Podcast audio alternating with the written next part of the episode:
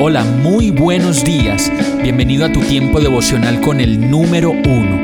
Qué alegría saludarte con la certeza de que Dios está obrando en tu vida su perfecta y buena voluntad, ya sea porque estás aprendiendo de un momento difícil o porque estás disfrutando de su amor a plenitud con paz y tranquilidad.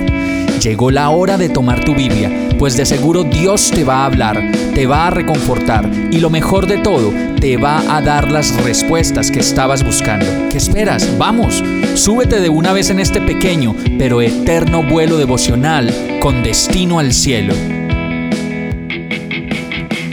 Y el mensaje de hoy se llama Sin terquedad. Proverbios 3:6 dice, busca su voluntad en todo lo que hagas y Él te mostrará cuál camino tomar. Yo creo que cuando seguimos pensando que no somos tercos y que no queremos hacer solo todo el tiempo nuestra voluntad, es porque seguimos más tercos que antes y creo yo más empecinados en considerar que solo nosotros somos los que tenemos la razón. Yo creo también que esto le pasa mucho a los papás, a los hijos, a los jefes y a personas comunes y corrientes como tú y yo. Lo mejor de todo es que la palabra nos dice en el verso de Proverbios, busca su voluntad en todo lo que hagas y Él te mostrará cuál camino tomar. Eso quiere decir, antes de que te mandes a hacer algo nuevo o te resuelvas a esa decisión, busca primero ponerlo delante de Dios para que Él te indique el camino final y ahí sí te puedas mover con toda seguridad. Mientras tanto, si no lo haces así, seguirás dando tumbos y tumbos en tu propia terquedad. Termina el verso diciendo que Él te mostrará el camino a seguir y qué mejor que tener un camino seguro, pues dice la palabra que Jesús es el camino, la verdad y la vida. No hay otra manera, ni otro lugar, ni ninguna otra forma de encontrar la paz que sobrepasa todo entendimiento y que verdaderamente la necesitas. Vamos a orar. Perdóname Señor mi terquedad y tanta obstinación que he tenido con las cosas de la casa, de los hijos, de la provisión, del trabajo, con mis fijaciones, Señor. Perdóname.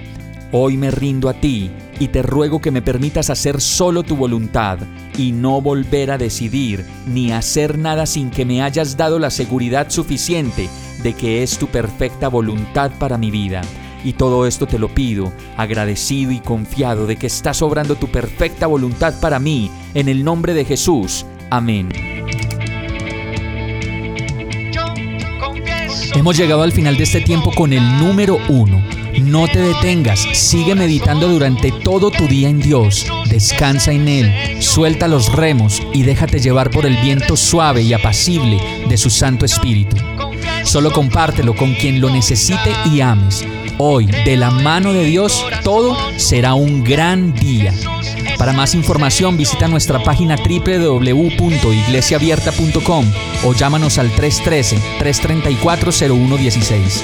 Oramos y rogamos para que cada día te enamores más de Dios y para que no pares de pasar todo tu tiempo con el número uno